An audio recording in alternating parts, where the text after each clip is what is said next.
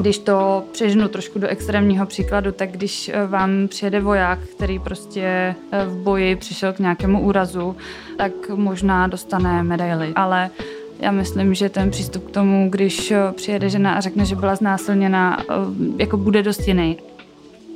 Ahoj, od mikrofonu vás zdraví Betty a Verča. Dnešní epizoda je věnována tématu znásilnění žen ve válečném konfliktu a to zejména na Ukrajině, aktuální situaci, která znepokojila všechny z nás. Od Bangladéše po výbalu Jugoslávy, od Berlína ve druhé světové válce po Nanking, od Větnamu po Mozambik a od Afganistánu po Somálsko se ženy stály oběťmi sexuálního násilí. Tento jev je dlouhodobě považován za druhou frontu ozbrojených konfliktů a válek a právě o tom se dnes budeme bavit.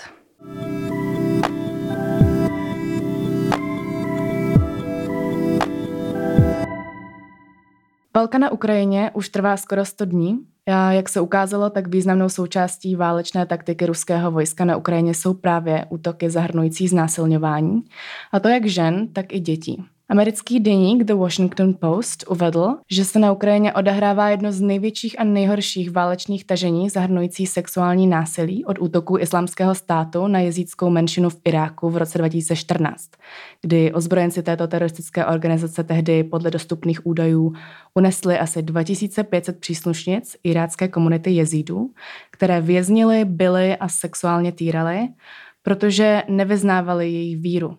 Samotný ukrajinský prezident Zelenský mluví o stovkách případů znásilnění. K nejhorším masakrům došlo ve městě Buča, kde po ruských vojácích zůstaly poházené kondomy, Viagra, ale i drogy, pod jejichž vlivem vojáci zřejmě jsou. A některé ženy vojáci po znásilnění zabíjejí, některé jen zohyzdí a nechají je žít s traumatem. Několik žen však zůstalo po znásilnění i těhotných. Asi 25 dívek a žen ve věku 14 až 24 let bylo za okupace Buči systematicky znásilňováno ve sklepě jednoho domu a devět z nich je nyní těhotných. Dneska ve studiu tu s námi je Dominika Píhová, kterou jsme si pozvali společně s Petrou Procházkovou, která tu s námi sice prezenčně není, ale zprostředkuje nám její aktuální zkušenosti z Ukrajiny Dominika je novinářka z deníku N a soustředí se zejména na témata zahraniční i české politiky a dění a také na sexuální násilí. Ze stejné redakce je i Petra Procházková, která je známa hlavně svým spravodajstvím z válečných konfliktů. Věnuje se i humanitární činnosti. Děkujeme, že jste přijali naše pozvání. My děkujeme za pozvání.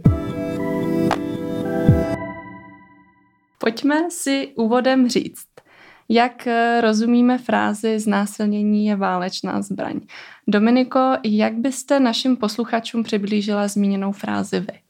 Um, já jsem na tím hodně přemýšlela a říkala jsem si, že to vezmu trošku obecně začátku, že vlastně násilí ve válce je používáno nějakými těmi stranami, které válčí zkrátka jako nějaký mocenský prostředek k tomu, aby prosadili uh, nějaké politické, náboženské, nějaké ideologické uh, nebo ekonomické cí, cíle. A uh, u toho znásilnění nebo u toho sexuální násilí je ještě uh, velice specifické to, že se to týká civilistů, což je nějaký nový typ války, o kterém se začalo mluvit v 90. letech, kdy opravdu těm, tím cílem se vlastně eh, často stávali eh, civilisté a sexuální násilí nebo znásilnění, nějaké systematické znásilňování eh, obyvatel, zejména tedy žen nebo dětí, je podle mě jeden z těchto nástrojů, které se tímto způsobem používaly používají a bohužel si myslím, že se uh, budou dál používat. Uh, když jsem se to snažila nějak sama pro sebe zařadit, tak jsem si vzpomněla na esej Hany Arentové o násilí, která tam uh, popisuje, že vlastně násilí je opravdu nějaký nástroj, kterým dosahujete nějakého cíle, nikoli v cíl samotný. A to si myslím, že u toho sexuálního násilí je strašně důležité opakovat, že nejde o nějaké jako sexuální potěšení v tom kontextu války, ale že jde opravdu o nějaké jako dobývání nějakého cíle, dosažení um, nějaké prostě snahy destabilizovat uh, společnost, uh, její zažité kul, uh, struktury, nabourat její identitu, nějak si ji podmanit, oslabit, terorizovat. A to sexuální násilí je ještě tak specifické, že má dopad vlastně na úplně celou populaci, protože se ten strach samozřejmě šíří, ovlivňuje to rodiny, ovlivňuje to jednotlivce, ovlivňuje to ty komunity, které žijou v těch místech, kde se to děje. A tak to vlastně definuje i Organizace spojených národů. Když to řeknu velice zjednodušeně, uh, oni vlastně říkají, že pokud jsou činy sexuálního násilí spojeny s nějakým vojenským nebo politickým cílem a mají sloužit k nějakému strategickému cíli konfliktu, uh, tak se jedná o tu válečnou zbraň, o které my se bavíme v tomhle kontextu uh, se znásilněním a samozřejmě problém jeden, který je tu dlouhodobě, je ten, že znásilňování žen nebo sexuální násilí na ženách ve válečných konfliktech bylo dlouho, a vy už jste taky zmiňovali, eh, spojováno s nějakou jednotlivostí, eh, s nějakým prostě side efektem eh, válečných konfliktů, bylo považováno za takový jako druhořadý zločin a nějaký jako dopad toho chaosu války, která deformuje morálku a prostě ruší všechna ta zažitá pravidla. Nebylo vnímáno systematicky jako zbraň, proto si myslím, že je to v tomhle kontextu kontextu, v dnešním kontextu války na Ukrajině, která je velice blízko tolik opakováno, že jde o válečnou zbraň, slyšíme to v různých projevech, ať už eh, v Evropském parlamentu nebo právě z úst eh, činitelů na Ukrajině nebo jiných evropských zemí. A myslím, že to je to, co se v těch posledních dekádách uh, mění, když se bavíme o sexuálním násilí v kontextu války. Že se tam začíná nahlížet nějaká systematičnost, eh, že se začínáme ptát na to, proč je zrovna tohle zvolená strategie, jak je funkční, jak jsme na ní připraveni a jak dokážeme se s ní vlastně nějakým způsobem poprat. Mhm. No takže čím je vlastně tady ten nový typ války, kdy znásilnění je jedna z hlavních taktik a už to vlastně nejsou ty zmíněné vedlejší škody. Čím je teda charakteristický, co jsou ty hlavní znaky? Uh, tak určitě je to Jenom mám ještě potřebu říct, pardon, že to ta novost eh, v tom může znít hrozně, jakože se no, bavíme no, o posledních není, no, jasně, no. třech letech, mm. nebo, ale uh, to vlastně jenom, abychom to zasadili do nějakého kontextu, tak podle mě se bavíme o Eh, konci 20. století a tom, co se děje ve 21. století, že opravdu tam se to i v té akademické literatuře začalo nějakým způsobem popisovat a, eh, a zkoumat. Eh, feministická teorie v tom má velký podíl.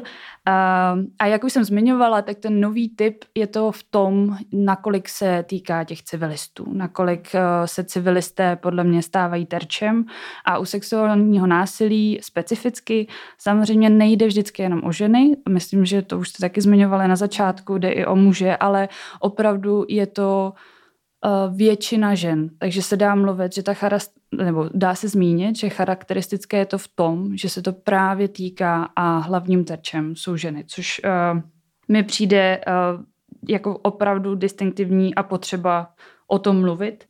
Když ještě řeknu ten prostředek, uh, už jsem zmiňovala, tady byl asi vždycky ve všech válkách, vidíme to i na uh, starých obrazech prostě římských bojů, kdy tam uh, válečníci si odvádějí ty ženy, když je to galerie, tak to tam uvidíte na stěnách prostě na mnoha a mnoha obrazech, ale co si myslím, že je nové, že opravdu tu pozornost jsme tomu začali věnovat více, je to Eh, drastické, je to hmatatelné tím, že válka na Ukrajině je opravdu velmi blízko, tak si myslím, že to téma nabývá na intenzitě a ta taktika je neuvěřitelně efektivní. Když se na to budeme koukat čistě z toho hrozného pragmatického hlediska, tak uh, sexuální násilí, i když se děje mimo uh, válečný kontext, tak má neuvěřitelně hluboké a dlouhosáhlé dopady na životy lidí, nejenom obětí a přeživších, ale i jejich rodiny. To stigma je opravdu obrovské, takže když se bavíme o znásilnění nebo sexuálním násilí jakékoliv formy uh, ve válečném konfliktu, jako nějaký prostředek války, uh, tak se opravdu bavíme o neuvěřitelně silné zbraní. A to si myslím, že je taky vlastně nějaká charakteristická vlastnost. A poslední, co mě k tomu napadá, je ještě to, že konflikt vždycky prohlubuje nějaké už existující nerovnosti. Že konflikt nikdy nemaže všechny na stejnou základovou desku a prostě všichni začínáme znova. Takže to, co bylo ve společnosti už předtím, je tam nějakým způsobem intenzivně i v tom konfliktu, přidává se nějaká další vrstva nerovnosti a to mi přijde uh, taky samo o sobě strašně komplikovaný a závažný, protože sexuální násilí uh, je téma i v, mimofa- v mimoválečných uh, kontextech. Takže když se k tomu ještě přidá válka, tak vlastně ta komplikovanost ještě narůstá. A myslím si, že i ta viktimizace oběti uh, narůstá a že je to ještě o to větší problém, protože prostě trauma z války a trauma ze znásilnění, když se to sečte a načte, tak to opravdu může trvat roky a roky, než se s tím dokáže ta poválečná společnost, doufejme jednou, hmm. vyrovnat. Ono je určitě asi i důležitý podotknout, že opravdu se to neděje jenom ženám, ale eh, ono to sexuální násilí a znásilnění, které je teda přímo v tomhle kontextu páchaný na ženách, tak já si myslím, že eh, to lze vnímat vlastně jako druhou frontu války, jak už jsem zmínila vlastně na začátku, protože při analýze tohohle, toho jevu z historického hlediska, tak my vlastně můžeme zjistit, že znásilnění bylo vždycky přítomné. Prakticky snad ve všech ozbrojených konfliktech a válkách. Už třeba jako eh, tady byla poznámka jako z antických dob, třeba únos Sabinek, Um, proč se ale o tom tak málo mluví, že jo? Proč, nebo já dokonce vnímám hroznou absenci v těch dějepisných knihách a uh, učebnicích o tomhle fenoménu a o tom, že se ve škole sotva něco takového, takového vlastně zmiňuje, netřeba uh, zmínit. Vytváří se tu vlastně dojem, že uh, tenhle válečný zločin prostě neexistuje. Já myslím, že obecně to souvisí s tím, že mluvit o sexuálním násilí je extrémně složité, a je to do velké míry stále tabu. A, takže spousta lidí, kteří mají ten zážitek z války nebo mimo válku, o tom nechce mluvit, je to pro ně těžký a to si myslím, že se propisuje i do té veřejné debaty. A zároveň musíme to vnímat v nějakém prostředí, jak se vypráví dějiny. Dějiny se vždycky vypráví z nějakého úhlu pohledu a myslím si, že sexuální násilí je v něčem problematické odvyprávět i v tom, že se většinou děje na všech stranách konfliktu. A myslím si, že to ke konfliktům nějakým způsobem k válkám patří a převzít tu odpovědnost za to, že se to dělo na straně Japonska, na straně Německa, na straně Spojených států je vlastně těžké. Takže ty národní příběhy si často vyprávíme trošku okleštěně a možná umíme ukázat na to, že někdo na druhé straně byl ten špatný, že je to nějakou násilnou kulturou nebo že je to problém prostě v Kongu nebo v Keni, ale uh, těžko se stavíme tváří tvář tomu vlastnímu eh, zrcadlu. Takže si myslím, že to souvisí také s tím, Zároveň vidíme, a vy to sami vidíte tím, že děláte tenhle podcast a to, co děláte, eh, že i v České republice stále máme problém mluvit o sexuálním násilí. Myslím si, že to má hodně společností, tenhle problém, není to určitě specifikum České republiky, ale zkrátka to téma, ať už je v jakýmkoliv kontextu, eh, je pro nás složitý a pořád si hledáme cestu, eh, jak s ním pracovat, jak si ho vyprávět. A když jsem mluvila s historičkou Joanou Burke, která uh, je mimochodem jedna z největších odbornic na uh, dějiny znásilnění a, a sexuálního násilí, teďka pracuje na knize o nějaké globální perspektivě, tak ona právě upozorňovala na to, že uh, často na západě inklinujeme k tomu vlastně vidět ostatní kultury jako ty násilné, ty problematické, ale když se to děje například ve Spojených státech nebo v Británii, tak je to spíš taková ta jednotlivost. A myslím si, že tohle se do toho taky hodně jako propisuje, že kdybychom se chtěli učit o tom, jak v historii um, nebo co se v historii dělo uh, v rámci sexuálního násilí, i v těch válečných konfliktech, tak bychom museli být velice reflektivní, eh, jakou roli jsme v tom hráli my sami a naše společnosti. A to se trošku bojím, že máme eh, pořád problém, protože to neumíme v přítomnosti a jít zpátky do minulosti je, je to vlastně strukturální problém. Uh, no, myslím si, myslím si, že do určité míry a taky samozřejmě nemám proto data přesná, ale umím si představit, že Učebnice dějepisu možná dávají dohromady často lidé, kteří tu prioritu toho tématu třeba nemají tak nastavenou, jako zrovna my tři, které tady sedíme. A proto je to i otázka nějaké jako prioritizace v té um, veřejné diskuzi, abychom dávali opravdu na, na ty vrchní příčky důležitosti ta témata, která byla dlouho přehlížena.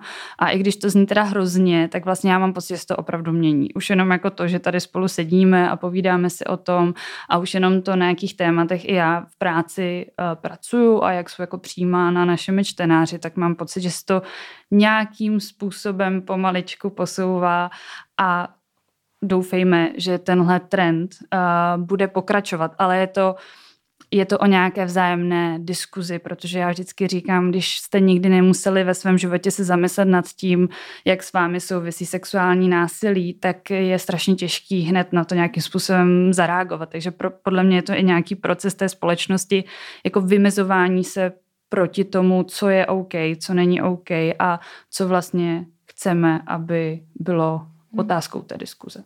Mně třeba přijde zajímavý se na tenhle fenomén ještě dívat do hloubky a zkoumat vlastně bázi jako takovou, protože válka a národní bezpečnost jsou oblasti, kde se dodnes předpokládá, že ženy nemají příliš důležitého co říci. A s tím mě vlastně napadá dotaz, jak moc by se národní bezpečnost vlastně mohla transformovat v moment, kdy se do ní plně zapojí i ženy. Jinými slovy, můžeme říct, že pokud bychom například přehodnotili bezpečnost jako vycházející z perspektivy životu jednotlivých žen, tak změnilo by to nejen to, co chápeme pod pojmem bezpečnost, ale také způsobem, nebo, nebo také způsob, jakým je konceptualizován. Já si myslím, že, eh, že určitě, ale tohle nebude nějak jako elaborovaná uh, odpověď uh, ve smyslu, že bych ji podkládala statistikami nebo daty, o tom tolik zase nevím, ale mám jako pocit, že světová populace je prostě nějak rozdělená a máme tu ženy, máme tu muže, pak samozřejmě tady máme ještě lidi, kteří se identifikují úplně jinak, ale pokud u toho rozhodovacího stolu prostě polovina populace nebo ten její hlas bude chybět, tak já věřím, že nemůže být reprezentativní. Uh, takže určitě, pokud se bavíme o nějaké přípravě, prevenci, uh, tak věřím, že mít tam ty perspektivy uh, té ženské zkušenosti je důležité. Já jsem nedávno četla na webu Council of Foreign Relations a ráda to uh, na, nazdílím potom uh, třeba do uh, odkazu pod podcast. Tam byl článek o tom, že opravdu jako účast žen na nějaké jako prevenci a řešení konfliktů může vést k tomu, že se Eh, zlepší výsledky před konflikty, během konfliktu i těch poválečných společností, ale z nějakých dat, která tam sbírali od roku 1992 až 2007, myslím to bylo, eh, vycházelo z toho, že vlastně těch žen u těch procesů bylo vždy strašně málo. Eh, takže určitě tam ještě prostor pro nějaké zlepšení. A ještě jenom, abych jako ilustrovala, co myslím tím, tou perspektivou. Já jsem si vzpomněla na to, že já jsem nedávno šla se svým kamarádem u řeky někde prostě procházku uh, v Plzni a říkala jsem mu, že to je tak hezká jako trasa, tady bych chtěla vlastně jako běhat, ale nebudu, protože já se strašně bojím. A já se bojím toho kdykoliv uh, vlastně bez veřejného osvětlení běžet, když je tam hodně stromů, kedu prostě jsem nějaká jako obezřetnější, možná to taky tím, na jakých tématech občas dělám. A každopádně to tak je. A ten můj kamarád, který uh, považuji za jako uh, jedno z nejbližších lidí, který mě zná, on byl vlastně z toho hrozně překvapený a říkal, já jsem se nikdy jako nerozhodoval podle strachu, kam půjdu nebo nepůjdu běhat. A ono je to úplně jako basic příběh, ale ono to ukazuje tu perspektivu podle mě strašně dobře, co to je pro koho bezpečnost a jaký ty otazníky každý v sobě neseme.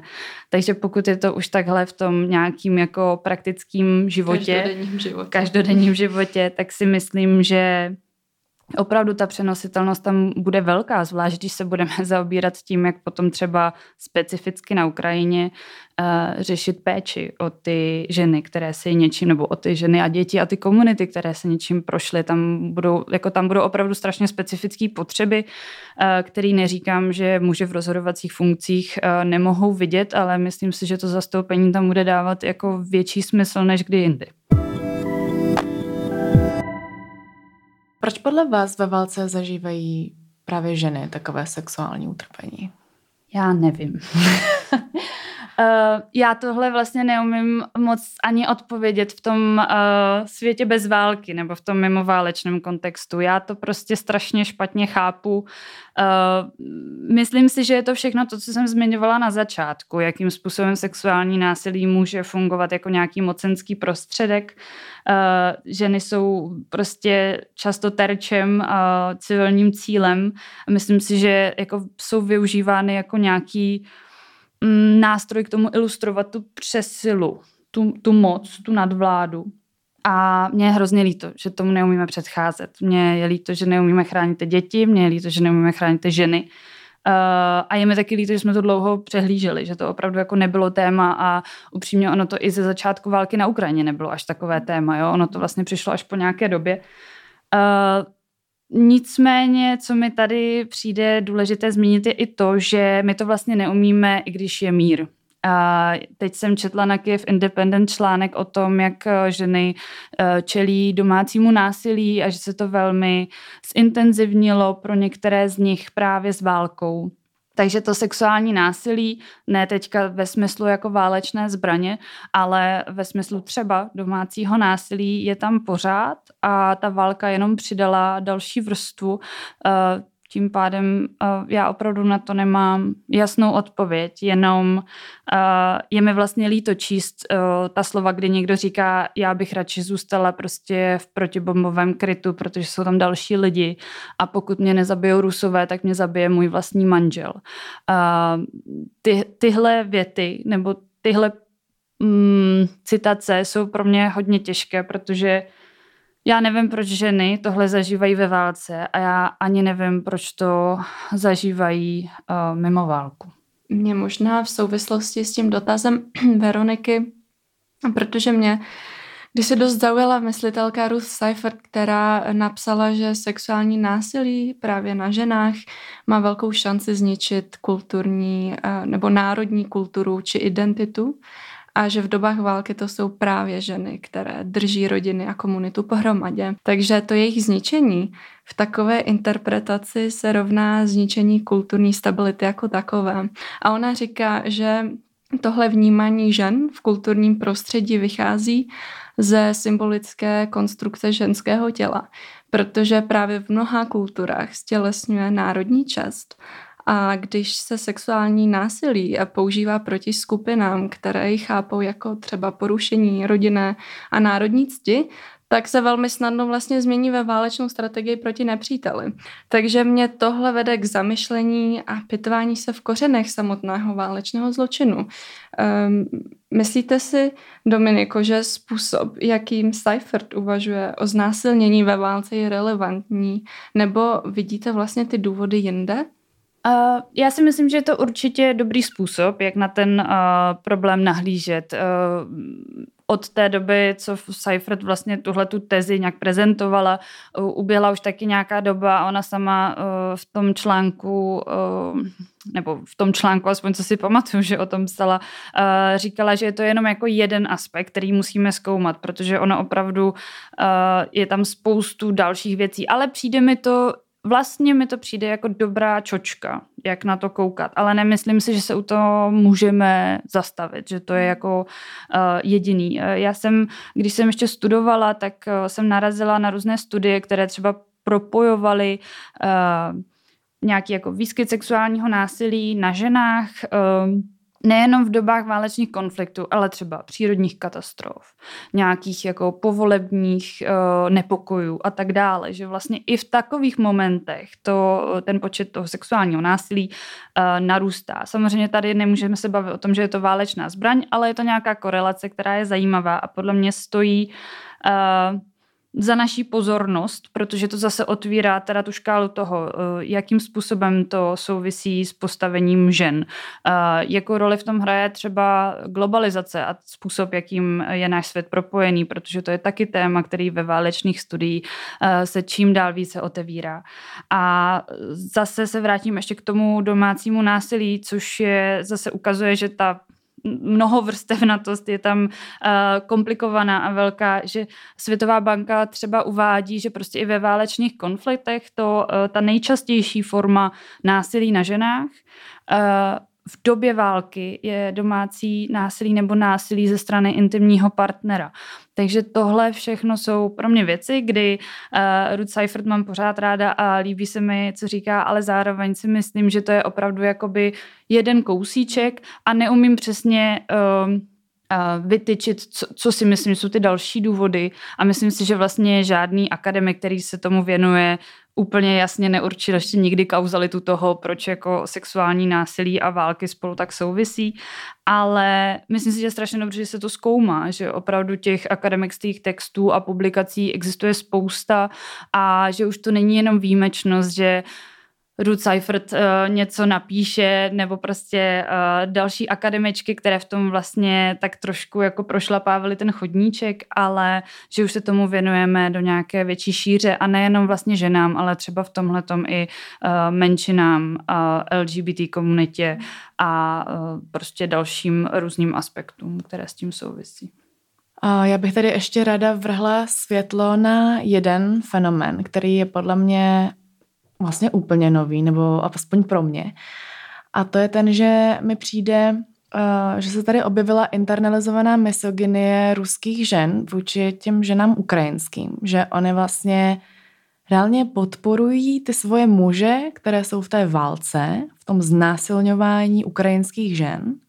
Jak se třeba i ukázalo uh, potom na uh, zveřejněné nahrávce telefonátu ruského vojáka se svojí přítelkyní, kdy ona mu to vlastně povolila, to znásilňování, ještě mu vlastně k tomu řekla, ať si teda veme kondom a vlastně se nad tím jakože zasmáli. Um, tak jak vidíte tenhle zvrácený fenomén vy, Dominiko, nebo jak je jako možné, že ty ženy samy, uh, i když jsou ženy, a asi si dokáží představit, jaké to je, uh, to přejí těm ukrajinským ženám, nebo přejí, prostě podporují ty muže tady v tom. Mm, já si upřímně nejsem, uh, nedokážu říct, o jak rozsáhlý nebo sdílený přístup vlastně ruských žen jde, protože jsem viděla jednotlivosti, ale myslím si, že to vlastně stačí k tomu se o tom bavit, to vůbec nechci uh, tím nějak uh, potrhávat. Jenom nejsem vlastně schopná určit, uh, jak moc velký problém to je. Nicméně, když jsem dělala dávno před válkou na Ukrajině rozhovor právě s Joanou Burke, tak jsme to spolu řešili, protože mě to vrtalo hlavou už třeba v případě genocidy ve Rwandě nebo koňské války a ona do té své chystané knihy psala vlastně kapitolu o pachatelkách sexuálního násilí ve válečných konfliktech. Přímo tam bude jedna, jedna část, kdy zmiňovala, že jedna čtvrtina obětí uh, během občanské války v Kongu byla sexuálně napadena ženami. Uh, takže vlastně uh, tam se nějakým způsobem jako dá říct, že opravdu ne, není to jenom mužský, uh, mužský problém. Uh, Burke to vysvětlovala tím, že vlastně někdy ten nacionalismus uh, z části ten pocit ženské identity přebíjí. Jak už jsem říkala, bylo to příklad třeba v té Rwandě, kde si myslím, že prostě ten nacionalismus těch hutů jako výrazně převyšoval, převyšoval nějakou ženskou solidaritu. Uh, ta čísla na to jako jasně ukazují. Uh, to tež uh, nějakým způsobem se dalo vidět třeba u Abu Ghraib, jo, kdy to ne, irácká věznice, kde američan, američtí vojáci mučili vlastně ty irácké zajatce, byla to taková medializovaná kauza a tam taky vlastně bylo vidět, um, že to byly i americké vojačky, které něco, něco takového dělali. Uh, historička tady uh, mluvila o nějaké americké uh, militarizované ženskosti a, a zmiňovala koloniální postoje, které porazily smysl pro lidskost, prostě vymazaly ten, tu solidaritu. Mám tendenci se koukat tímto směrem, když se snažím pochopit uh, motivace nebo to, co, proč, proč je takováhle reakce, že prostě je to nějaké jako uh, potlačení té ženské solidarity, uh, může to být potlačení proto, aby uh, sami ruské ženy dokázaly žít s tím, co se děje. To si myslím, že je taky nějaký jako obraný mechanismus. Může to být opravdu nějaké silné jako uh, cítění vůči tomu ruskému národu, víra v to, že vlastně všechno je povoleno v rámci toho boje. Uh, pro mě je to strašně těžko pochopitelné. Já to i jako strašně těžko nesu, když vidím nějaké komentáře uh, v českém kontextu, kdy se někdo stane obětí sexuálního násilí a uh, ženy tam píšou prostě, ale nemohla si to sama, protože měla krátkou sukni a mhm. běžela někam. A uh, neumím to pochopit, ale myslím si, že je strašně důležitý se na to ptát a vlastně spíš než to odsuzovat, tak si fakt pokládat otázky, uh, co se s tím dá dělat, jak se s tím dá pracovat, uh, jaké jsou kořeny toho a uh, jak například jako pomoct jako celá společnost v tom, aby třeba osvětou nebo nějakou pomocí uh, se tohle nedělo. Ale tohle, co, co zmiňujeme v tom kontextu těch ruských žen, to je opravdu extrém, který prostě mě moc nejde zasadit mě do mojí reality. Mně to přijde až jako masochistický nacionalismus v tom, protože Rusové i tak mají nějak blízko k nacionalismu jako takovému. A tady je to možná i ten případ těch žen, no, ale to, to jsou spekulace. Takže se dá říct, že vlastně ta propaganda přebíjí v těch ženách mm. tu jejich identitu jako ženy. A, a prostě už vlastně se nedokáže ani stotožnit s, těmi, s těmi ženami v tomhle problému a Hmm. Taky jako druhá věc, ještě co mě k tomu napadá, je, že vlastně v kontextu násilí na ženách se nám často, a teď neříkám, že je to případ všech žen samozřejmě, ale často se nám uh, těžko pracuje s tím, že někdo může být oběť a pachatel naraz. My proto vlastně nemáme slovo. My to neumíme pojmenovat. Angličtina to moc neumí pojmenovat. Vlastně nevím o jazyce. Možná uh, někdo mi poradí, ale uh, my to neumíme vlastně brát. Pro nás je to buď černá nebo bílá. V jeden bod jste černý, bílý. Jo? Prostě neexistuje nic mezi. A ale často vidíme i v těch různých studiích eh, lidského chování, že když někdo zažije nějaký uh, násilný čin, tak třeba potom může ho replikovat nebo může mít sklony k tomu ho replikovat. Takže taky je potom otázka, uh, a říkám, nevím o tom dost, statistiky taky nemám, ale jestli třeba ty ženy prostě se tím nevymezují vůči nějaké vlastní zkušenosti, i když je to extrémní a pro nás těžko uchopitelný způsob. Ale tohle jsou všechno ty otázky, které věřím, že Eh, na ně třeba časem dostaneme odpověď a hmm. bude to zřejmě trvat, než eh, se to podaří nějakým způsobem rozmotat a pochopit, ale, ale i tohle je aspekt, kde mám pocit, že musíme být jako otevření tomu, tomu hledání těch odpovědí. No.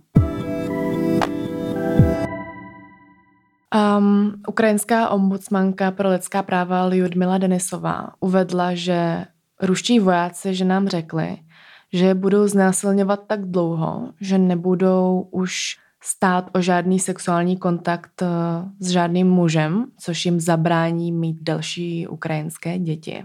Eh, jedná se o nepředstavitelné trauma na doživotí a když tohle budeme brát v potaz, jak vůbec probíhá rehabilitace přeživších tohoto zločinu?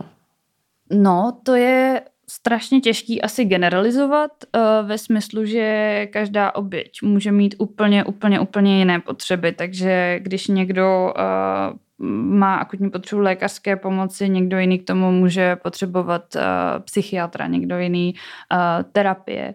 Určitě to ale není rychlý proces, na to jsem už narážela vlastně předtím, že opravdu uh, oběti potřebují mít jako čas a, a nějakým způsobem se tím projít a je důležité nastavit nějak to okolí, to zázemí, ty životní podmínky a to i ze strany celé té společnosti. A když si představíme válečnou společnost, která se potýká s tím, s čím se třeba nyní potýká, potýká Ukrajina, tak vlastně si dost dobře umím představit, že to prostě nebude národní priorita řešit to, jak se s tím traumatem dokážou poprat, nebo jak ta společnost pomůže těm ženám vůbec se potýkat s tím traumatem. Další věc je, že ten stud a to stigma jsou tam strašně často. Cesta za tou odbornou pomocí je hrozně spletitá. Na Ukrajině teď prostě prakticky nemožná v některých lokalitách, zvlášť když jsou tam prostě ruské jednotky. Uh, I jako v případech, že ženy uh, chtějí získat nějakou pomoc, tak často ti odborníci se k ním nedostanou ani, takže jim radí nějakým způsobem přes telefon nebo prostě uh, něco takového. Ty kapacity jsou omezené, což platí i pro Českou republiku, což je druhá věc, že ty podmínky vlastně nemáme dobře nastavené ani v jiných evropských zemích, kam ty tisícovky Ukrajinek a jejich dětí prchají. Takže to je druhá věc. A ještě k tomu, jak se s tím vyrovnat tak vlastně mám pocit, eh, že ještě je nutno říct, eh, že i mlčet je dobrý způsob toho, jak se s tím vyrovnat. Myslím si, že z naší pozice je vlastně docela snadný mít pocit, že to sdílení je něco, co je správně. Jít za odbornou pomocí, mluvit o tom, říkat o tom do novin a, a podobné věci, ale mám jako potřebu neustále opakovat, že to trauma z války, trauma ze sexuálního násilí, trauma z přesunu z domova, vyhnání, prostě tady toho všeho může být strašně velký a uh, v některých případech zkrátka znásilnění není to nejhorší, co se ženám může stát. Někdy prostě vidí, jak jim zabíjí manžely, někdy vidí, jak jim uh, znásilňují děti a jsou to fakt jako příšernosti a příšernosti a uh, ta představa, že oběť má mluvit o tom napadení si myslím může být hodně bolestivá a tak jenom mám ještě potřebu říct, že Eh, rehabilitace může taky probíhat tím, že někdo o tom zkrátka určitou dobu nemluví, protože se zrovna musí vypořádat s něčím jiným a třeba uh, přežít uh, a zvládnout se postarat o sebe, o rodinu. A tak, no. A, a, a potom z toho ještě celospolečenského ranku, a to platí pro a sexuální násilí, ať se děje tady nebo na Ukrajině nebo kdekoliv, tak mám prostě pocit, že je to vlastně pořád ta stejná mantra. Uh, jako šířit tu osvětu, bavit se o tom, nestigmatizovat, a vynaložit prostředky pro to, abychom těm obětem pomáhali, abychom jim dali najevo, že je to pro tu společnost priorita, že se snažíme pochopit a vlastně přijmout to. A taky, že se snažíme ty věci třeba odsoudit, protože to je prostě v té prioritizaci uh, taky důležitý bod, i když samozřejmě ne vždycky oběti sexuálního násilí odsouzení pachatele přinese uh, nějakou úlevu, to si nemůžeme namlouvat, tak uh, v rámci toho jako celospolečenského postavení toho problému si myslím, že to hraje opravdu velkou roli a i proto je potřeba ty případy dostávat před co? Já si myslím, že znásilnění pro tu ženu je jedna věc, ale druhá je to, že ty tresty právě padají výjimečně. A vím to třeba konkrétně z případů, které se odehrávaly v Kosovu na konci 90. let, protože já sama pocházím z Kosova, tak je mi to vlastně velmi blízké téma. Spousta vlastně těch přeživších, se kterými jsem hovořila, pro kampaň, kterou jsme v Beatsexem dělali, tak se vlastně nedočkali žádné spravedlnosti. Což jako taky má velký dopad na jejich psychiku, že vlastně oni uh, ty ženy, oni ty ženy vlastně žijí s tím traumatem a ten, kdo je znásilněn, vlastně žije někde jako v pohodlí svého domova a žije si svůj život dál. No ale problém je také v tom, že ta společnost má pak tendence uh, tu skupinu přeživších ignorovat nebo dokonce ji marginalizovat. Uh, myslím si, že jak jste říkala, že dobře nenutit ty oběti mluvit, je, je dobrá rada, ale pojďme se podívat i na nějaké jiné hrady, vlastně jak uh, můžeme pomoci ženám z Ukrajiny, třeba ty, které přijdou sem do Čech. Um, jak můžeme pomoct těm přeživším? Já myslím, že základ uh, toho je vlastně třeba to, co děláme teďka tady spolu. Myslím si, že opravdu důležité je vůbec upozornit na to, že se to děje, že je to problém. A já jako uh, nechci nikoho podceňovat, ale zároveň si myslím, že opravdu ta problematika nebude blízká úplně všem, kdo třeba žijí v České republice a potkávají ukrajinské uprchlíky tady. Takže pro ně může být složité e, pochopit, proč je nějaká ukrajinská žena, která sem přišla traumatizovaná, co se jí mohlo stát a tím pádem čím víc o tom mluvíme, tím více šíří ta osvěta. Doufám, že to tak funguje. A děláte to vy, dělá to spousta dalších e, organizací nebo skupin, která se snaží šířit povědomí o tom, co se děje, že se to vůbec děje. Dělají to různí novináři, takže to si myslím, že je velice dobře. Zároveň tady mám takovou trošku hořkost, že to téma vlastně se teďka hodně zdvihlo, já z toho mám velkou radost, bojím se, že opadne, bojím se třeba i na základě toho, že jako téma sexuálního násilí na ženách se bylo aktuální i třeba na Donbase několik let zpátky, ale prostě tím, že ten konflikt nebyl tak aktuální pro nás, tak jsme ho možná nepřijali tak za svoje. To samé jako válka v Sýrii a nebo další příklady, o kterých jsme tady mluvili. Takže tam jsem trošku tam jsem si nejistá, ale doufám, že vlastně mě všechno eh, příjemně překvapí. Ale z těch, co, z těch jako konkrétností si myslím, že to opravdu jako nebrat to jako druhotný problém a dostávat to před soud jako válečný zločin, pokud se do, jako pokud se podaří prokázat to, že opravdu tam šlo o nějaké systematické používání sexuálního násilí eh, k dosažení nějakých jako cílů, tak si myslím, že to takhle má být souzeno a že takhle má být bráno a má to být bráno jako opravdu jako jeden z nejzávažnějších, ne nejzávažnějších zločinů, které se tam dějou. A uh, mám velkou radost z toho, že ty vyšetřovací týmy už nyní na té Ukrajině opravdu se na to zaměřují uh, i při ohledávání těl vlastně často um, se zaměřují na, na to vyšetření, jestli k sexuálnímu násilí došlo nebo nedošlo. To si myslím, že je taky strašně důležité, že i pro ty, kteří už o tom nemůžou mluvit, tak tam třeba přijde uh, nějaká možná jenom spravedlnost v tom, že se to pojmenuje minimálně, že, že to jejich jako utrpení bude pojmenováno pravými slovy a nebudeme říkat, že vlastně masakr něco se stalo, uh, ale jako nespecificky. Uh, potom si taky myslím, že velice důležitá eh, je pomoc těm eh, ženám, které přichází k nám, že na to máme vlastně největší vliv a dosah. A humanitární pomoc eh, samozřejmě může být specificky eh, věnovaná i, i ženám nebo dětem, nebo i těm mužům, o kterých se bavíme, kteří něco takového prožili. Eh, takže umět to směřovat tam, zaměřit se na tuhle problematiku, nabídnout odbornou pomoc, psychologickou pomoc, vystavovat centra, šířit know-how, tady prostě udělat linku v ukrajinštině, pokud to bude potřeba a nastavit taky ty životní podmínky tak, aby se ty ženy nemusely dostat do nějaké jako situace, která by je nutila prožívat znova ta traumata, nebo řešit tak složitou finanční ekonomickou situaci, že by v nějaký moment připadalo v úvahu jako vlastně svoje vlastní tělo použít jako nástroj k tomu, aby se měla v těch českých podmínkách líp.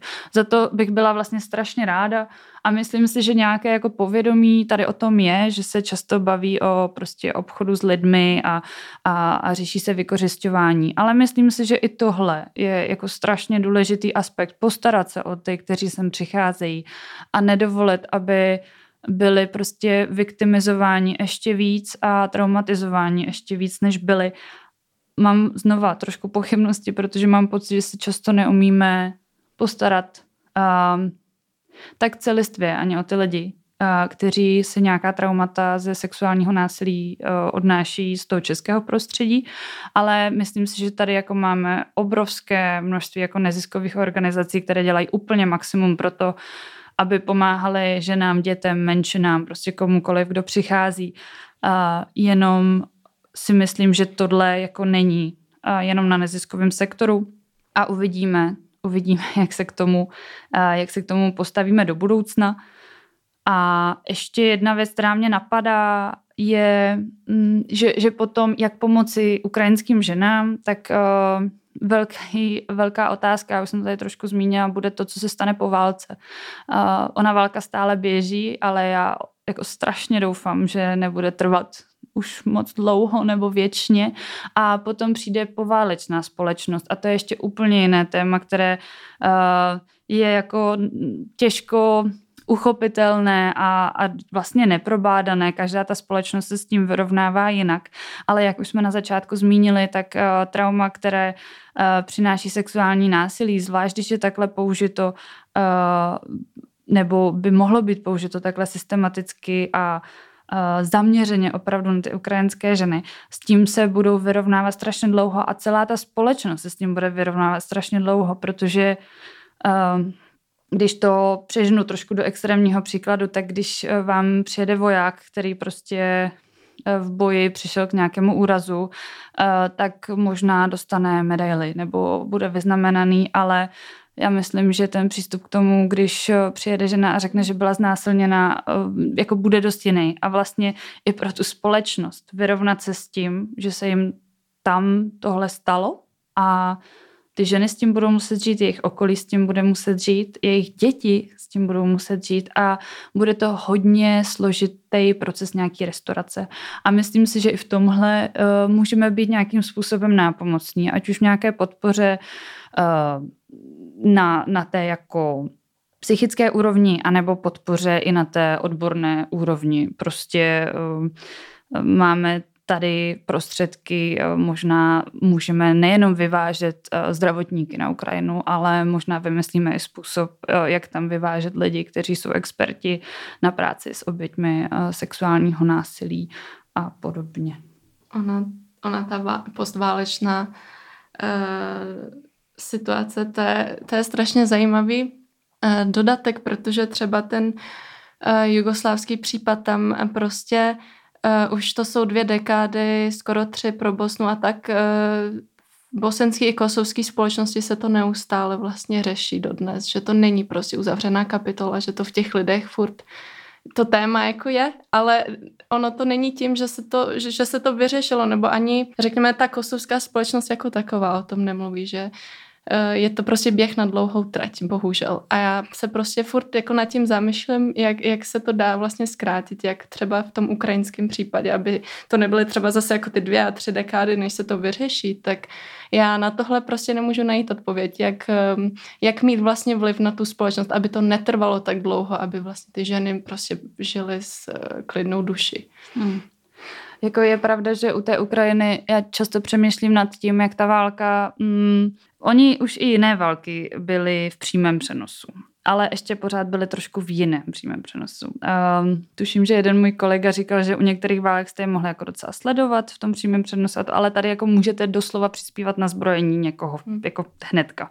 Hmm. Uh, a myslím si, že i v tomhle ve vztahu k těm, uh, k těm zločinům, co se tam dějí, uh, to může být v něčem nové. Že je to popsáno hned, že je to občas streamované, občas ti ruští vojáci sami jako i hned sdílí ta zvěrstva, která tam dělají na svých sociálních sítích. A uh, je to určitě uh, taky cesta k tomu, jak být z té války traumatizován, aniž bychom v té válce byli. Myslím si, že to, že se vystavujeme těmhle obrázkům, je něco jako neskutečného, ale zároveň možná právě ta ta aktuálnost, to, že už teď je tam někdo, kdo to vyšetřuje, zatímco ta válka pořád probíhá, to, že se uh, různé výpovědi sbírají, to, že se o tom mluví a to, že to společenské nastavení v tom globálu um, se podle mě trochu proměnilo ve vztahu k postavení žen a k sexuálnímu násilí na ženách, tak mi dává trochu naděje že to může být jiné. Ale bohužel to zjistíme až e, stejně za pár let, až se na to budeme ohlížet a třeba o tom mluvit e, někdy v budoucnu, co to na nás zanechalo. A taky uvidíme, jak se k tomu budeme stavit v jiných kontextech, protože, jak jsem říkala, Ukrajina je nám zkrátka blízko a taky bude otázka, jestli to zanechá stopu potom, když se budeme bavit o Sudánu nebo Sýrii nebo Myanmaru ale to už je asi úplně na jinou debatu, pardon. Vy jste ještě předtím zmiňovala obchod s lidmi. To vlastně navazuje na moji otázku, pokud už ženy právě třeba utečou z té Ukrajiny a nachází se někde na nějakých hranicích, tak tam na ně takové nebezpečí může čekat, nebo už teďka jsme vlastně zaznamenali nějaké zprávy o tom, že prostě převaděčské gengy a tak podobně a prostituce tak uh, máte nějaké informace z terénu, co se právě děje takhle se ženami ukrajinskými na těch hranicích?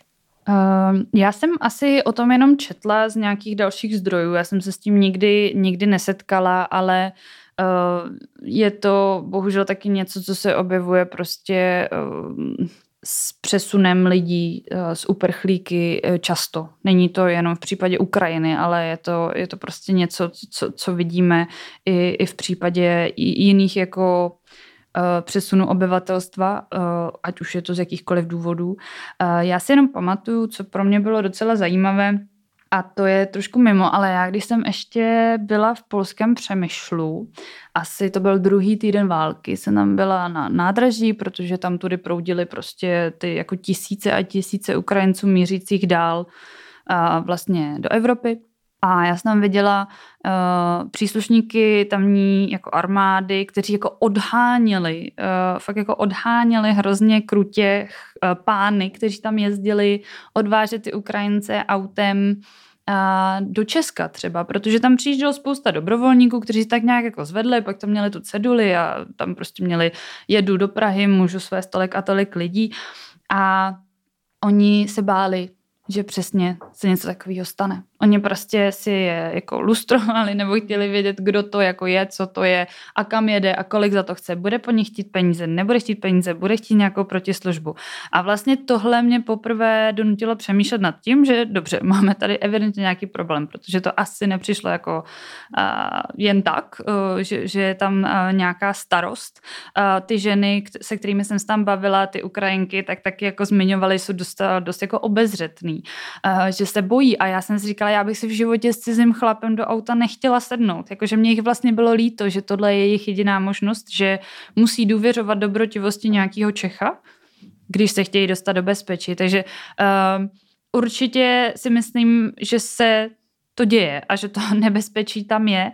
Zároveň, jak jsem zmiňovala, tak si myslím, že to nebezpečí číhá i právě eh, v nějaké jako době, co už jsou tady a třeba jsou tady už nějakou dobu a to prozatímní bydlení už třeba nebude fungovat, ta prvotní pomoc nebude fungovat, už budou potřebovat finanční prostředky k tomu, aby se tady nějak jako zabydleli, zajeli a tam si myslím, že bude jako druhá vlna toho rizika, eh, kdy prostě opravdu je můžou vyhledávat za a nějací jako lidé, kteří chtějí zneužít eh, toho jejich postavení a může to vést eh, k další, k další traumatizaci. No.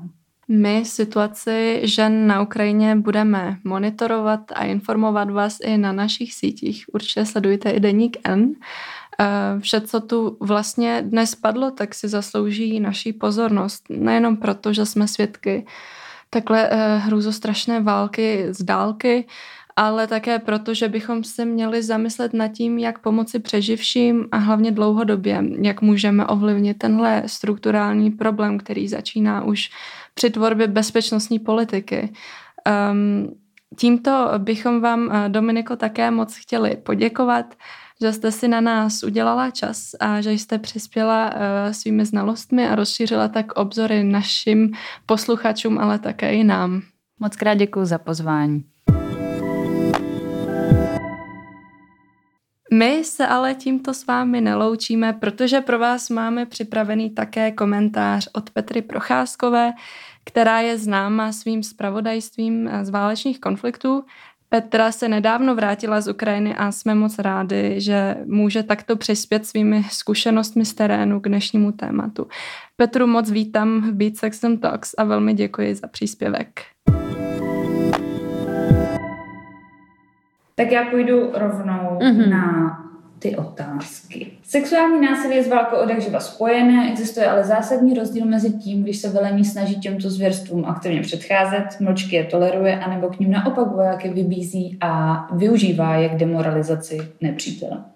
Uh, jaká je realita ruské invaze na Ukrajině? Co ty si tam viděla? No, tak především my ne úplně přesně víme, jestli ruské velení přímo ty vojáky mm, k nějakému neúctivému chování vůči ukrajinským ženám anebo přímo sexuálnímu násilí vybízí, anebo jestli je to pouze v té rovině tolerance. Jestli, že to je v té rovině tolerance, to víme určitě, eh, protože už je řada případů, kdy byla prokázána, eh, byla, byl prokázán nějaký čin, Eh, s nějakým sexuálním podtextem. Dokonce máme jeden případ, kdy víme jméno toho pachatele. Ten pachatel se nachází teď na území Ruské federace a při nejmenším by se slušilo, aby ho ruský orgány eh, vyslechly. Nic takového se neděje. Takže můžeme mluvit o toleranci a přehlížení dejme tomu podezření, protože že jo, ty lidi nebyli, nebyli ještě odsouzení, podezření z nějakých sexuálních činů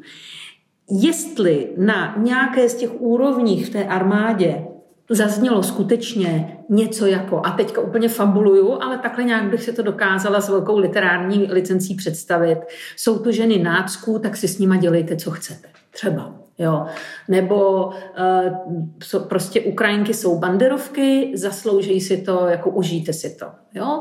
Uh, stejně tak by to, může, to souvisí většinou i s rabováním, protože ten člověk uh, přijde do toho domu, dobude vesnici, je v euforii, přijde do domu, otevře se tam alkohol, který tam najde, ožere se a když tam bude nějaká žena, která se mu bude zdát, že teda je použitelná, eh, taky, taky znásilní. Takže to mohlo zaznít i třeba ve formě podívejte, jak si žijou oni a jak my, Bůh ví, kde si to nakradli, tak si, tak si tam vemte, co potřebujete. A už tohle může být jakoby jakýsi náznak tolerance, že když tam pácháš nějaké trestné činy, Eh, který i ve válce jako jsou naprostý tabu, takže, takže, je to, takže to bude tolerováno. No a je úplně jednoznačný, že zatím nebyl, anebo o něm nevíme, ani jeden uh, soud nebo trestní stíhání ruského vojáka na území Ruska, který by se týkalo uh, to, toho chování na Ukrajině,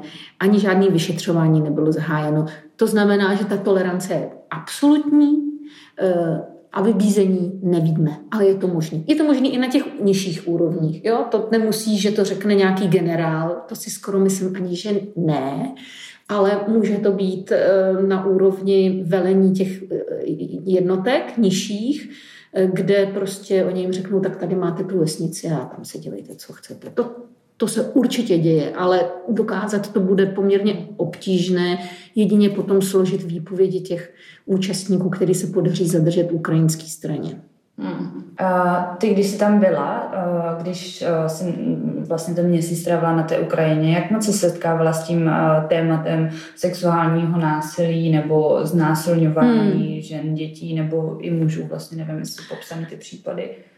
No, my jsme trošičku potom, eh, po tom tématu sexuální násilí jako šli cíleně, ale i kdyby jsme nešli, tak eh, tím, jak jsme jezdili po vesnicích, především v kijevské oblasti, odkud eh, odešla nedlouho předtím ruská armáda, tak tam logicky mluvíš s lidma a ty ti prostě povídají ty příběhy a tam to prosakuje. Ale my už jsme předtím, než jsme odjeli, tak já jsem dělala rozhovor s ukrajinskými právničkami, eh, který tam také zmiňovali prostě ten aspekt sexuálního násilí a už mi poradili, na koho se obrátit.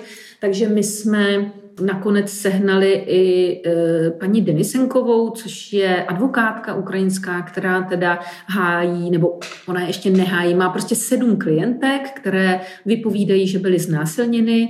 E, zatím jenom jedna, pokud vím, podává trestní oznámení a ty ostatní se ona snaží k tomu dovíc, protože pro ty ženy je to samozřejmě složité. Ještě prožili spoustu dalších traumat, takže ona s nima zatím pracuje. Tak s tou jsme se sešli několikrát, hrozně moc jsme to s, nimi, s ní probírali do detailu, že ona má tu obrovskou výhodu v tom, že ona se tím tématem zabývá jako dlouhodobě, to, to i, i před válkou a ona tam prostě měla vlastně případy i zneužívání dětí a tak dále. Takže ona je na to docela expertka a e, hodně nám pomohla se zorientovat, hodně nám pověděla o těch modelech chování těch ruských vojáků, jak se to lišilo v jednotlivých oblastech a Eh, prostě, že to má nějaké jako vlastně zákonitosti. A máme slíbeno, že eh, se pokud se ty klientky jako podaří nějak přesvědčit, že bychom s nimi mohli mluvit, že bychom se pak mohli zúčastnit toho soudního, soudního jednání, protože to bude pravděpodobně probíhat v nepřítomnosti toho pachatele, protože tam u těchto sedmi případů ty pachatelé jsou na ruském území. Někdy se ale podaří ty pachatele najít i mezi těmi ruskými vojáky, kteří byli zajatí. Takže můžeme se dočkat, teď se, teďka jsou už nějaké případy, které jdou k soudu, eh, kde ten pachatel byl, byl jako dopaden, ještě než stačil se vrátit do Ruska. Uvidíme. Každopádně to, co jako nám vyprávěli i ty ženy, které eh, které byly třeba svědky nějakého prostě sexuálního naší, nebo, nebo byly jen třeba je, je obtěžovali, nebo jim vyhrožovali, Eh, tak to bylo prostě úplně jasné, že velkou roli tam hrál alkohol. Jsou popsané případy, kdy se oni opili, vešli do domu, vyšel manžel, který se snažili nějak zdržet, oni manžele zastřelili a tu ženu prostě pět z těch vojáků klidně znásilnilo. Jo? Takže ta zrovna tahle ta žena přežila a je to jedna z těch, která už oznámila to, ten, ten trestný čin. Eh, takže jsou tam takové hrdinky, který, který eh, to chtějí dohnat eh, až k soudu, což je zase pouzbudivý pro ty další. Ale jako jako rozsah toho sexuálního násilí já si prostě nedokážu ani odhadnout, ani představit. Jediný, co vím určitě, že v některých oblastech to bylo uh, hodně běžné a jako, že tam teda se chovali úplně neuvěřitelně. Právě tady v té části kolem Boroďanky, Buči, eh, tam, kde bylo vlastně největší to násilí a rabování. A zase na východě třeba eh, jsme se tolik eh, s těmi výpověďmi o sexuálním násilí třeba u lidí z Mariupolu nesetkali. Hmm. Můžu ještě jenom se zdržet u toho, když jsme se bavili o těch soudech a tom, jak se to bude hmm. vyšetřovat. Vy jste uh, spolu taky řešili to, jakým způsobem je možný identifikovat hmm. ty pachatele. Můžeš jenom tohle ještě možná přiblížit, mě to přijde zajímavý. No, tam jsou právě uh, různé jako příběhy. Máme samozřejmě i ten jeden případ, kde se ten člověk představil, že on se s ní nejdřív chtěl zpřátel, říkal, ve, mě jako přítel na, na Facebooku a tam ona samozřejmě tím pádem ho uh, uviděla, takže uh, a prostě ten je dohledatelný velmi snadno. Ale i sociální sítě právě pomáhají i v identifikaci jiných, jo, protože uh, někdy vizuálně, někdy vizuálně lze toho člověka popsat, i když tam je velký problém tady u těch válečných sexuálních zločinů, co nám říkala ta paní Denisenková, že člověk v uniformě jako je vlastně pro tu ženu hrozně zkreslený a že ona pak, když má na sobě civil, tak ho není vůbec schopna eh, poznat. Uniforma prostě toho člověka dost zásadním způsobem mění a jako možná mýtizuje v jejich očích. Takže eh, co jako je zřejmé, že teda oni poznali, že to byl někdo z východu a měl, měl prostě šikmý oči, tak to si taky zapamatují a zapamatovali si velmi často přízvuk, což je v Rusku důležitý, tam podle přízvuku se dá dost dobře poznat, odkaď ty lidi jsou. A pak ale je třeba zjistit, identifikovat tu jednotku, která byla v tom místě. A tam už je potom ta cesta k tomu pachateli, si myslím, až ne, až ne zase tak složitá, jo? protože spousta ruských vojáků byla zajata, oni jsou vždycky předtím, než jsou vyměněni, hodně rychle se mění. Jo? Je to taky problém na Ukrajině teď, že právě si nám stěžovali ty advokáti, že dost svědků jim mizí, protože oni je mění za ty ukrajinské vojáky, ale to zase se nedá nic dělat. Jako, že jo. Takže je to úplně specifické vyšetřování e, oproti nějakému civilnímu právu. Ale jak říkám, pamatujou si přízvuk, pamatujou si třeba nějakou vizáž, nějaké, nějaké drob, ně, něco, něco, co jim třeba řekl. Jo? A opravdu v několika případech oni jim eh, cpou své přátelství na sociální, nebo jim cpou svý sociální, eh, soci, účty na sociálních sítích, protože jsou tam hrozně pišní na ty různé fotky vedle tanků a tak, jak to ty kluci mají. A tím se strašně usnadňuje ta identifikace. A když tohle nemáš vůbec, eh, tak se dneska už je velmi snadný vypátrat, kde byla jaká jednotka, to, to je úplně prostě jednoduchý eh, a v té jednotce už zase vypátráš prostě ten přibližný okruh. Když máš někoho z té jednotky zajatýho, tak ho vyslechneš. Mm. Takže je to taková jako mravenčí práce, Podílejí se na tom i jako zahraniční vyšetřovatelé, mimochodem Slováci tam teď, teď byli právě znásilnění dělali, měli tam jeden případ jedné dívky, eh, kde se snažili taky jako dopátrat. Řada těch násilníků může být mrtvá, protože ty ztráty byly obrovský zrovna v této oblasti. Takže samozřejmě to už pak ne, ne, nenajdeš nikdy. E, to, to jako je iluze, že by se našel mezi těmi mrtvými ten pachatel. A je těm ženám, nebo oni jsou to ženy, děti a opravdu asi je tam i... Eh, jeden muž tam je, jeden muž tam je určitě. Ono jich bude asi víc těch mužů, ale jako prokázaný je jeden a ten je teda po smrti, takže hmm. tam nemáme ani tu výpověď. Uh, tak vlastně jestli těm lidem, kteří si něčím takovým prošli, je tam dostupná teďka nějaká prostě pomoc nebo podpora, protože pořád se bavíme o zemi, která prostě je ve válce, tak jestli na něco takového vůbec dokážou dosáhnout. Podle toho, kde jsi. tak myslím, že Kyjev začíná fungovat docela dobře. Je tam eh, ombudsmanka, eh, která se zaměřuje na tyhle případy. Myslím, že Ukrajinci si uvědomují tu, uvědomují eh, tu důležitost právě těchto těch sexuálních zločinů a hodně se tomu věnují. I proto, že v ukrajinské vládě a v těchto těch funkcích, jako je ombudsmanka, vicepremiérka Vereščuková, jsou ženy, Eh, a myslím si, že to hraje, hraje, hraje velkou roli, že se na to jako fakt klade, klade důraz. Takže se to různě eviduje, jsou ty ženy vyzývány, aby se nebály. Eh, dokonce teďka se vypracovává, generální prokuratura vypracovává úplně jiný systém jako výslechů těch žen. E, na tom právě spolupracuje ta naše známá advokátka e, Denisenková, kde jako nesmějí třeba, vím, že mi říká, já jsem se jí ptala, v čem konkrétně se to má změnit. Ona říká, no například my nechceme, aby se oni opakovaně na něco ty ženy ptali, jako když ona jim něco řekne a říká, a opravdu to neprovokovala, jo, jakože tohle úplně se zakáže, tyhle otázky, protože to odrazuje ty ženy od toho, aby to ohlásili. Což to nám taky zdůrazňovala, neznamená, že se jakoby zmenší ta síla toho prověřování, jestli to ta žena nevymýšlí, samozřejmě. Jo. I když tady si myslím, že ten podíl těch falešných obvinění bude minimální, protože to, to je úplně jiná, eh, jako jiný kontext. Jo, neříkám, že to nikdy ženy nevymyslí, ale tady v tom kontextu si myslím, že to jako, že asi těžko.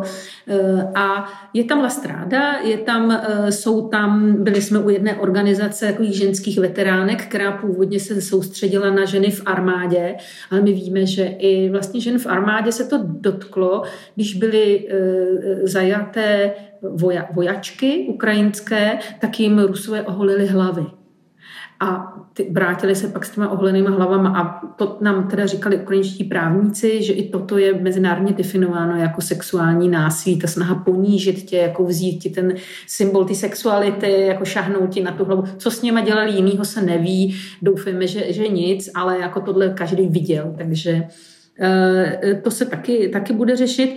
Takže i tahle organizace veteránek se teďka soustředí i na civilistky, protože oni nám říkali přímo, že vlastně se ty civilistky staly součástí toho, toho vojenského balíku tím, že byly znásilněný eh, vojákem byť cizí armády. Takže já bych řekla, že v těch velkých městech jo, mluvili jsme třeba i s ginekologem z Oděsy, eh, který byl původně v Buči a máme odešel Buči za, za války, protože mám malé děti, ale mám mezi svými pacientkami ještě v té Buči, s kterými udržuje kontakt, znásilněné dvě ženy, a on nám právě podrobně vyprávěl, tak myslím, že i ten ginekolog, on si to teda velmi dobře uvědomoval, že jako plní tu roli toho psychologa, jo? že on sice je na dálku, takže nevyšetřuje, dokud se tam nevrátí, tak fyzicky vyšetřovat nebude, ale mluví s nimi, radí jim, co mají dělat, snaží se nějak, aby se s tím vyrovnali. Tak myslím si, že jako celkem jo. Na tom východě to bude horší. No. I když v Charkově taky je jeden případ, známý případ znásilněný, znásilněné ženy, eh, která, pokud vím, tak je také v péči jako psychologů a tam v nemocnici a tak. Ale to víš, když se tohle stane někde blízko té linie, eh, tak tam žádnou pomoc prostě nemáš. Navíc zachraňuješ holý život, tak nehledáš psychologa. Zachraňuješ třeba děcko, tak prostě na sebe ani tak nemyslíš. Takže tohle je vlastně luxus, který se týká těch území, kde funguje trošičku, ty služby fungují.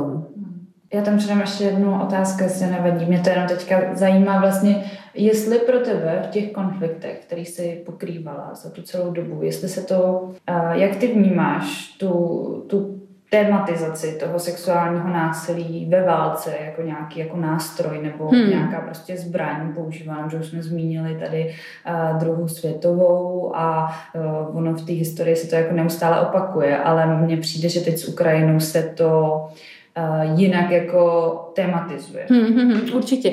No, já jsem uh, totiž já nechápu, nebo teď už to trochu chápu, jo, ale vlastně mi bylo divný, že E, za války v Čečensku například, s kterou já pořád tu ukrajinskou srovnávám, protože technicky jsou si podobný, i když samozřejmě Ukrajina větší, je to cizí stát a tak dále vůči Rusku, ale v Čečensku to bylo jako extrémně výjimečný. Víme tam asi o třech případech sexuálního násilí ruského vojáka vůči nějaký prostě místní ženě nebo dívce. A dokonce ten jeden případ, ty, ty dva nevím, jak skončili, eh, ale ve všech třech případech skončilo to smrtí té ženy a v jednom případě se toho dopustil plukovník, který byl identifikován a byl odsouzen ruským soudem. Oni ho teda za rok a půl pustili, ale v zásadě už to, že byl odsouzen, byl ten signál, jako že to se nemá. Ono to má politický kontext, protože po válce přišli v Čečensku k moci lidi, kteří byli Kremlu lo- lojální a Kreml se jim snažil odvděčit a ukázat, že Čečenci jsou pro ně stejně hodnotná rasa, jako jsou Rusové, takže to bylo takové gesto, pak toho plukovníka pustili a bylo. Ale byl to signál té armádě, že toto se nedělá. Extrémně malý počet znásilnění v tom Čečensku byl asi dán ku podivu eh, zřejmě krvním stou, že přece jenom je to Čečensko tím vyhlášený a to samé asi i v Afghánistánu. Ten, ten čin znásilnění tady v těch společnostech je prostě mm, v, v, v míře svý, mm, jako v míře trestu, který za něj připadne potom, eh, postaven úplně na piedestál, jo. Takže ti prostě řeknou, že zabijou nejen tebe, ale tvoji rodinu, tvoje děti. Eh, prostě ten trest je absolutní. A je fakt, že se to, že se to opravdu, ale i, i jako eh, v Afganistánu, kde kde byly ty Rusové deset let, tak ten počet je relativně jako malý oproti tomu, co se děje na té Ukrajině. A ta Ukrajina v tomto daleko víc připomíná tažení sovětské armády Evropou za druhé světové války.